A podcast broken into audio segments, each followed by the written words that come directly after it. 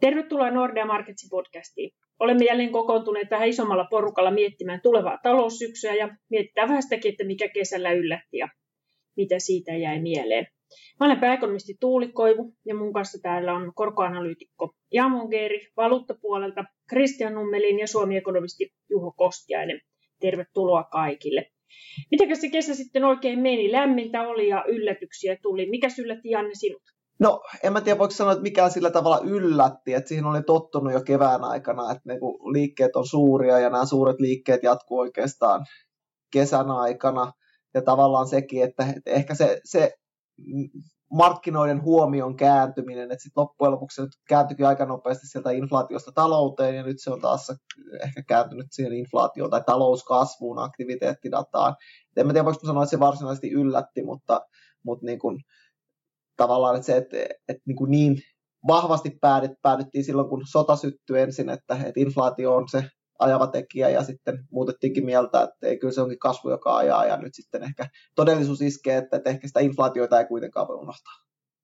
Joo, kyllähän nuo markkinaliikkeet, varsinkin tällaiselle ekonomistille usein on aika nopeita ja niitä on mahdoton ennustaa, että mikä tarina siellä milloinkin menee eteenpäin ja mistä tykätään. No Kristian, missä sä olit, kun valuuttamarkkinoilla EU tapahtui ja sattui ja eurotaala meni pariteettiin? Tukevasti kesälomalla siinä vaiheessa olihan se eurotaalan tippuminen niin alas ja niin nopeasti, vaikkakin tässä on suotuisa ympäristödollarin vahvistumiselle, niin loppujen lopuksi aika yllättävän nopeasti se tuli. Olisi ollut helpompi nähdä, että se pariteetti vajoaminen olisi tullut vasta esimerkiksi syksyn aikana, kun tulee tämä energiakriisi enemmän huomioon, mutta se tapahtui jo, jo kesällä, niin se oli ehkä pienoinen yllätys kyllä. Ja tietysti kyllähän toi markkinaheilunta tuo korkopuolella, niin se on ollut todella iso ja tietysti heijastunut sitä kautta myös, myös kyllä valuuttamarkkinoille. No miten sitten Suomen taloudessa? Juho, uutta korttimittaria taas on sorvattu ja data on tullut, niin miten Suomen talouden tilanne on? Se taitaa olla aika hyvä edelleen. Joo, kyllä Suomen talous on niin kuin kokonaisuudessaan pärjännyt tosi hyvin tämän alkuvuoden. Toki nyt sitten alkaa tuolla korttidatassakin näkyä nämä hintapaineet ja nopea inflaatio, että jos putsataan kuluttajahinnat pois, niin kulutuksen määrä alkaa jo supistua jo tuolla tavarakaupan puolella. Palveluissa nyt vielä tämä koronatoipuminen on tänä kesänä kantanut, mutta sielläkin varmasti pikkuhiljaa nyt sitten alkaa tämä nopea inflaatio, varsinkin nyt energiahintojen ja ruoan hinnan nousu, niin näkymään siinä, että kuluttajien ostovoima on kyllä heikentynyt ja se näkyy jo siellä korttitilastoissakin. Mulle kesällä ehkä oli suurin pettymys se, mitä ei tullut ikinä, eli ne uutiset Kiinasta, että nyt aletaan rokottaa vanhuksia oikein todenteolla tai saadaan uusi moderni mRNA-rokote kunnolla käyttöön ja, ja levitykseen, niin ne uutiset jäi puuttumaan ja se herättää tietenkin hyvin paljon huolta siitä, että kuinka ihmeen kauan Kiina oikein tässä koronakriisissä tulee kärvistelemään, mitä se tarkoittaa sitten kotitalouksien luottamukselle, kiinteistösektorille ja niin edelleen asioille, jotka varmasti tulee olemaan syksylläkin paljon tapetilla. Tosiaan korot nyt aika paljon matalammalla tasolla kuin kesälomille lähtiessä. Miten Janne ennakoit, että nyt lähikuukausina sitten kehityssuunta on? No kyllähän nyt tuntuu taas niin kuin viime viikkoina, että se suunta olisi taas kääntymässä, että, että, että se pitää varotella toki siitä, että nyt elokuu on se oikeastaan se suurin lomakuukausi Keski-Euroopassa ja Yhdysvalloissa, että, että siinä mielessä tämä on se oikeasti, milloin likviditeetti on matalaa ja milloin, milloin niin kuin ehkä markkinaliikkeistä ei saa sitä samaa informaatioarvoa kuin joskus muulla, mutta kyllä mä tästä niin kuin ajattelisin, että Yhdysvalloissa nämä taantumahuolet, mitkä tuli kesän aikana, niin ne on vähän ylimitotettuja, että, että toki varmasti vastatulla tulee paljon ja kasvu tulee hidastumaan, mutta en usko, että USA-talous vielä on taantuman portilla ja, ja nyt sitten kun Fed jatkaa aika nopeitakin koronnostoja, niin uskon, että korot kyllä korjaa ylöspäin. Euroalueella se tilanne on vähän vaikeampi, talouskuva on haastavampi, puoltaisi muuten ehkä matalampiakin korkoja ainakin pidemmässä päässä, mutta kyllä mä sanoisin, että se USA-suunta kuitenkin vetää myös niitä eurokorkoja jonkun verran ylöspäin. Ja toki täälläkin keskuspankin EKPn huomio on vahvasti inflaatiossa. EKP jatkaa nostojaan tässä, että kyllä se, se myös asettaa koroille sitten etenkin siinä lyhyessä päässä jonkun verran yläsuuntaista painetta. Niin, inflaatiohan ei tosiaan kesällä varsinkaan euroalueella osoittanut mitään rauhoittumisen merkkejä ja paljon sitä saa tietenkin syyttää näitä energian hintoja, jotka edelleen on pysynyt varsinkin siellä kaasun osalta tosi tosi korkeana. Öljyssä tietenkin on tultu alaspäin osittain Kiinankin kasvupuolien takia, mutta kyllä se euroalueen heinäkuisetkin inflaatioluvut oli tosi vahvat, hyvin laaja-alaiset, ja se varmaan puoltaa just tätä näkemystä siitä, että EKP siihen inflaatio katsoo. Siellä on tärkeitä palkankorotuskierroksia syksyllä tulossa, varmaan sieltä yritetään sitten vähän sitä häntä leikata ikään kuin pois näitä palkankorotusodotuksilta, ja itse ajattelin, että EKP haluaa näyttää näille neuvottelijoille, missä kaapipaikka on. Joo, varmasti näin, ja sitten kyllä se EKP tavallaan se seurattavien asioiden fokus on vähän, vähän niin kuin muuttunut, että jos aikaisemmin heidän käytöstään ohjas vahvimmin se, että missä inflaatio on silloin pari vuoden päästä siellä ennustehorisontin lopussa, niin nyt he myöntää ihan avoimesti, että me ollaan niin epävarmassa talousympäristössä, että ei voida luottaa, mallit ei enää anna sitä oikeaa tulosta. Ilmastonmuutos sotkee, koronatoipuminen sotkee, nämä suuret muutokset energiahinnoissa sotkee, ei pystytä mallintaa sitä, pitää kiinnittää enemmän huomiota siihen, että missä se tämän hetken toteutunut inflaatio menee, ja se nyt ei ole lähtökohtaisesti tulossa tässä alas, että, että ennemminkin mennään ylöspäin tässä vielä lähikuukausina ja pysytään ehkä ainakin tämä vuosi hyvin korkeissa lukemissa. Ja on kyllä vaikea nähdä, että vaikka me saataisiin semmoinen maltillinen palkkakierros, niin voi kestää kyllä vähän pidempään ennen kuin EKP on vakuuttunut oikeasti siitä, että inflaatio tulee alas ja voitaisiin sitten laittaa koronostoja edes tauolle. Niin se varmasti on. Kyllä ne inflaatioluvut nyt niin kovia on ja, ja voisi kuvitella, että kun työmarkkinatilanne edelleen on niin tiukka, niin niin silloin niitä palkankorotusvaatimuksia siellä ja täällä reivataan ylöspäin. Toisaalta samaan aikaan niin euroalueelle puuhataan kyllä aika, aika lailla taantumaa, jos ajattelee sitä energiasektorin vaikeaa tilannetta. Putin pienensi kaasuhanojen virtaa entisestään kesän aikana ja nyt tietenkin näyttää aika todennäköiseltä se, ettei se virran määrä ainakaan tule kasvamaan, jos, jos niikseen tulee nyt, kun talvi lähestyy ja kylmä aika. Eilen taisi olla Saksasta huonoja uutisia varastojen kertymisestä ja pelätään, että niihin tavoite lukuihin ei ihan päästä. Että kyllähän me joudutaan, ja EKP tietenkin tässä sitten punnitsemaan taantumariskejä ja toisaalta kovaa inflaatiota. Ei tämä keskuspankille helppo syksy varmaan ole. No ei varmasti ole. Että, että sehän sitten tavallaan tämä kehitys vaikuttaa aika paljon siihen, että, että niin kuin joudutaanko jatkamaan koronostoja ensi vuonna vai onko sitten talouden heikko kehitys, auttaako se tuomaan inflaatiota alaspäin. Mutta mä näkisin, että tässä niin kuin lähikuukausina tämän vuoden aikana niin heillä on hyvin vahva tahto nostaa lisää. Se, mitä tapahtuu sitten ensi vuoden aikana, että meneekö ne koronastot tauolla vai tuleeko sitten kuitenkin korkeampia palkankorotuksia ja pitää jatkaa nostoja pidempään, niin siellä on aika paljon kysymysmerkkejä, että, että se, sekä että inflaatio että talouskuva, se on vaan tosi epävarmaa, että, että, että niin kuin on paljon kysymyksiä vielä. Niin, ja tähän lisättävä, että esimerkiksi Britanniassa siitä nähdään, miten keskuspankki sitten toimii, kun se inflaatio huolettaa. Britannian keskuspankki odottaa että mennään taantumaan ja inflaatio silti on korkeata ja pakko vaan nostaa korkoa. Eli taantuma ei automaattisesti tarkoita sitä, että koronnostot menee, menee hyllyllä. Tämä on mahdollisesti edessä euroalueellakin. Toki riskinä toiseen suuntaan, kun inflaatio reagoi, niin viiveellä tulee alaspäin, niin kiristääkö sitten liikaa, että keskuspankilla on kyllä todella hankala paikka. Joo, kyllä. Ja varmasti se, että keskuspankkien uskottavuus on tässä monella lailla nyt vähän koetuksella, kun inflaatioennusteet on mennyt niin pitkään niin pieleen. Ja just alettiin, tai tehtiin ne uudet strategiat ensimmäisen koronalon jälkeen oikeastaan, missä yritetään vain inflaatio lisätä ja lisätä ja kiihdyttää keinolla millä hyvänsä, ja nyt sitä pitäisi tuoda alaspäin, niin, niin kyllähän inflaatio on tietenkin meitä kaikki yllättänyt mukaan lukee keskuspankit ihan täydellisesti. No mites Christian, Janne tuossa sanoi, että hän ainakin, ja itse kuuluu samaan joukkoon, on USA-talouden suhteen kyllä sitten optimistisempi vähän kun euroalueella tiedetään näin paljon näitä heikkouksia, niin miten se heijastuu nyt sitten syksyllä ehkä sinne valuuttapuolelle? No kyllähän tämä regiimi, missä pyöritään, Yhdysvaltojen talous on vahvempi, koronastopaineet isommat, se koko miksi inflaatio on korkealla, niin se on paljon laaja-alaisempaa ja palkkapaineita on. Lisäksi kun lyödään päälle tämä nykyinen talouden epävarmuus ja dollari on toisaalta turvasatama, eli silloin kohdistuu aina turvasatama kysyntää siihen, niin suotuisa paikka dollarille vahvistua jopa lisää ja todennäköisesti tässä syksyn aikana eurotaala vajoo, vajoo vielä alle sinne yksi lukemien. Toki se, mikä tekee ongelmalliseksi tämän, että euro on leivottu aika paljon huonoa jo sisään. Eli jos pystyttäisiin, tulisi esimerkiksi leutotalvi, pystyttäisiin välttämään pahimmat energiakriisi, pelot, niin tämä olisi semmoinen asia kyllä, mikä euroa selkeästi vahvistaisi. Tai sitten toisaalta, jos Yhdysvalloissa inflaation nousu oli hyvin nopeata, jos se sieltä saataisiin hallitusti alaspäin, Fedin ei tarvitsisi ihan niin paljon nostaa korkoja tai alettaisiin puhumaan koron laskuista ensi vuonna esimerkiksi nopeammin, niin se varmasti heikentäisi sitten dollaria. Kyllähän tämä euron näkymä on aika, aika synkkä tällä hetkellä. Miten siellä valuuttamarkkinoilla noin muuten, niin keskittyykö se juttelu USAhan euroalueeseen vai onko siellä pinnalla paljon esimerkiksi nousevien talouksien ongelmia tällä hetkellä vai miten kuvaisit yleisesti tunnelmaa? Kyllähän ne yleistunnelmat pyörii varsinkin euron ja energian päässä aika paljon. Toki myös dollaria se, mitä keskuspankki Fed tekee.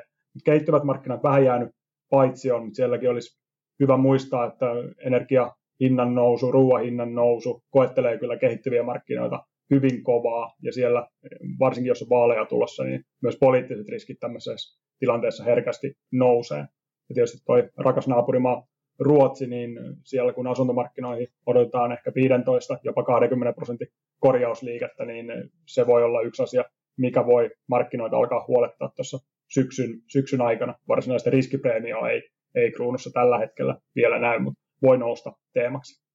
Niin, Ruotsin asuntohinnathan oli yksi uutinen heinäkuussa, kun tuli aika heikkoja lukemia, ja, ja kyllähän siellä varmaan korjausliikettä voi tulla vielä lisää alaspäin. Kyllä, hyvin, hyvin todennäköisesti. Tietysti edelleen tällä hetkellä ollaan koronaa edeltävää tasoa 20 prosenttia korkeammalla. Eli sinällään, jos siellä tullaan alaspäin, niin tasomielessä hinnat on, on edelleen hyvin korkeita. Joo, kyllä vaikuttaa tuleva syksy valuuttamarkkinoillekin äärimmäisen, äärimmäisen mielenkiintoisella. Ei olla hetkeen ihan siellä alle ykkösen eurotalkurssissa kyllä oltu, että saa mennä, saa mennä sinne alkuaikoihin. Jos me sitten palataan vähän tänne kotimaahan Suomeen, niin, niin EM-yleisurheilua totta kai seurataan, mutta Juho seuraa muuten tietenkin tiukkaa Suomen dataa. Miltä se alkava syksy nyt näyttää? Sä valmistelit paraikaa ennustetta, ei paljasteta vielä tietenkään alustavia numeroita siitä, mutta mitkä on fiilikset? Joo, kyllähän se niin kuin sanotaan, että tähän, mitä on nähty alkuvuonna tähän hyvään kehitykseen nähden, niin kyllä se nyt tunnelma on pikkasen heikkenemään päin. Ja se oikeastaan nyt kaikilla sektoreilla, että ää, no jos lähtee vaikka tuosta asuntomarkkinasta, mikä Ruotsissa oli, niin on puheenaiheena ja siellä niin kuin reilut hinnanlaskut. Meillä nyt ei ole odotettavissa samanlaisia tota, asuntohintojen pudotuksia, koska meillä tämä nousukin korona-aikana on ollut paljon maltillisempi ja odotetaan, että tämä kehitys eteenpäinkin on maltillista, mutta kauppamäärät on kuitenkin tullut alaspäin ja se näkyy sitten rakentamisessa.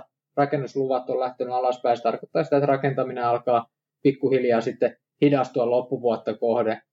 Sama koskee sitten teollisuutta. Siellä on mennyt tosi hyvin tänä vuonna. Tämä raaka-aineiden hintojen nousu, materiaalien hintojen nousu on itse asiassa auttanut Suomen teollisuutta. Vientihinnat on noussut. Nyt ollaan nähty jo, että metallihinnat, puuhinta on tullut alaspäin ja sitä kautta se sitten näkyy Suomen teollisuudessa ja tilauskirjatkin alkanut pikkasen ohenemaan. Ja sitten tietysti tämä iso kysymysmerkki on nämä kuluttajat.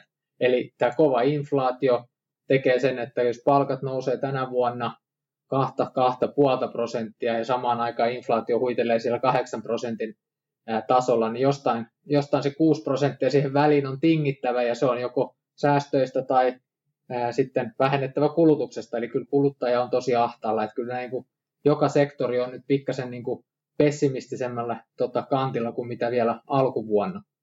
Varmasti näin. Työmarkkinatilanne on kuitenkin tosi hyvä ja on pysynyt koko kesän vahvana. Se ehkä vähän auttaa niitä perheitä ja kotitalouksia. No joo, kyllä se niin kuin koko, koko talouden kysyntää on vahvistanut tänä vuonna ja tosiaan niin kuin sitä kokonaiskysyntää tukee se, että työmarkkinoilla on mennyt tosi hyvin, eli ty- uusia työllisiä tulee jatkuvasti vielä lisää ja työttömyysastekin on laskenut jo sinne korona edeltävien tasojen alapuolelle ja mikä ilahduttava, niin nuorisotyöttömyyskin on tullut alaspäin, että nuoretkin on saanut nyt sitten tänä kesänä töitä, että se on kyllä hyvä asia ja on yksi sellainen asia, mikä sitten tukee taloutta siinä tässä sitten niin kuin inflaation noustessa. Minkälaisia lukemia siellä teollisuuden puolella on kesän aikana? Mä tiedän, että sä oot penkunut vähän niitä tilastoja ja teema-artikkeliakin varten, mutta minkälaisia suhdannenäkymiä sinne voi odottaa? No alkuvuosi on ollut hyvä, että siellä teollisuustuotannon kasvu on ollut nyt 9 prosenttia melkein tässä niin kuin vuoden takaa. Sitten jos me katsotaan tuota pieni määrää esimerkiksi, niin siellä ei ole itse asiassa tullut tullut hirveästi hyvää vuoden takaisin, jopa pientä laskua. Tässä on ollut vähän paperiteollisuudessa lakkoa ja sitten tietysti nämä Venäjän sotatoimet on ja Venäjän vienti vaikuttanut siihen, mutta itse asiassa pidemmässä juoksussa näyttää, että tämä teollisuuden, teollisuuden kasvu on nyt niin kuin nähty. Siellä on kapasiteetti ollut täyskäytössä tänä vuonna ja se on nyt riittänyt tämän ikään kuin jonkunnäköisen kasvuun, mutta eteenpäin se näyttää siltä, että se ehkä pikkasen alkaa hiipumaan ja se odotus sielläkin alkaa vähän niin kuin heikkenemään. Että kyllä tässä siinä mielessä niin kuin kotitalouksille iso rooli annetaan kasvun jatkumisen suhteen, ja sitä tietenkin esimerkiksi meidän korttidatassa kannattaa seurata, että miten kuluttajat tämän Juhon kuvaaman paineen kestää, kun hinnat nousee ja palkankorotukset on huomattavasti maltillisemmat. Summa summarum kierros on käyty pöydän ympäri ja vaikuttaa vähän sille, että ennusteet ehkä laskee. Yleisluonteiset riskit on osittain tässä nyt sitten tullut pinnalle kesän aikana enemmän kuin me osattiin vielä keväällä kuvitella. Mutta jos käydään vielä kierros läpi siitä, että mitä syksyllä noin niin kuin erityisesti nyt sitten kannattaa taloudessa seurata, niin saa vaikka kaksi kolmekin asiaa nostaa. Kuka haluaa aloittaa kierroksen, mitkä on ne itselle tärkeimmät ja kuumimmat perunat. Kristian aloittaa. Jos mä aloitan, niin varmasti energiakriisi, kai sitä kriisiksi voi jo kutsua, vaikka pahinta ei ole varmasti vielä, vielä nähty. Se, miten Eurooppa siitä selviää, joudutaan tekemään kaasun rajoitustoimia esimerkiksi Saksassa. Ja ehkä toisena mä näkisin keskuspankkien, ehkä Euroopan keskuspankki on se jopa haastavin tilanne. Energiahinnan nousu on nostanut inflaatiota, jonkun verran muitakin inflaatiopaineita, mutta ei kuitenkaan niin laajalle mitä Yhdysvalloissa. Ja sitten talousnäkymä on, on energian vuoksi huomattavasti heikompi. Niin miten tässä onnistaa tasapainoilemaan ja on, löytyykö luottoa siihen, että inflaatio laskee, kun talous menee alaspäin ja tulee sopivat koronnostot, kiristääkö liikaa liian vähän, niin tämä on erittäin mielenkiintoista seurattava. No kyllä varmasti näin, eikä siihen varmastikaan niin kuin historia anna valmista vastausta. Tällaista ajanjaksoa ja tällaisia paineita ei ole nähty vuosikymmeniä tällaisessa talousympäristössä ei ikinä. Että kyllä tästä varmaan tulee ainut laatuinen tästä syksystä. No mites Juho, sulla on perhevapaa vähän kolkuttelee sitten lokakuussa ohjelmistossa, mutta mitä ajattelit siitä ennen vaikka seurata? Tai mitä kannattaa Suomen taloudessa seurata silloin, kun sä et ole ruutujen äärellä ihan 24-7? Joo, kyllä tässä paljon mielenkiintoista seurattavaa, että jos teollisuudesta lähtee, niin tietysti tämä tilauskehitys, että nyt siellä on tilauskantaa jonkun verran sisällä, mutta tilauskirjat tai niin uudet tilaukset on alkanut heikkenemään ja sitä mä niin mielenkiinnolla seuraa. Sitten sama rakentamisesta, että nämä uudet aloitukset, että nähdään, että rakennusluvat on nyt lähtenyt pikkasen laskuun, niin näkyykö se nyt sitten aloituksessa vai onko siellä vielä sitten lupavarastoa ja sitten tietysti tämä yksityinen kulutus, että miten se kuluttaja nyt sitten reagoi tähän, että rupeako se säästämään vai käyttääkö se nyt sitten niitä ehkä korona-aikanakin joillekin kertyneitä säästöjä ja sillä kautta tasoittaa sitä, sitä kulkua sitten syksyllä. Että tässä on niin kuin mielenkiintoista seurattavaa monella rintamalla. Tuo teollisuuden tilauskirjat on varmaan tosi kiinnostava. Siellä on taustalla tietenkin monelle yritykselle rahoitusolosuhteiden tiukentumista ja ehkä vähän riskien nousua esimerkiksi geopoliittisesti. Ja nyt varmaan tosiaan, niin kuin sanoit, niin testataan sitten maailmanlaajuisesti yritysten investointihalukkuutta ja kyvykkyyttä. USAsta tuli vähän heikkoja investointilukuja ehkä alkukesänä, mutta ne on ollut valtavan vahvat, että me nyt niistä osaisi vielä huolestua. Euroalueen kesän investoinneista me ei tiedetä vielä yhtikäs mitään, että varmasti se teollisuuden tilauskirja siitä sitten jotain tulee kertomaan. No entäs Janne, sulla varmaan euroalueella paljon ja muutenkin maailmassa paljon seurattavaa.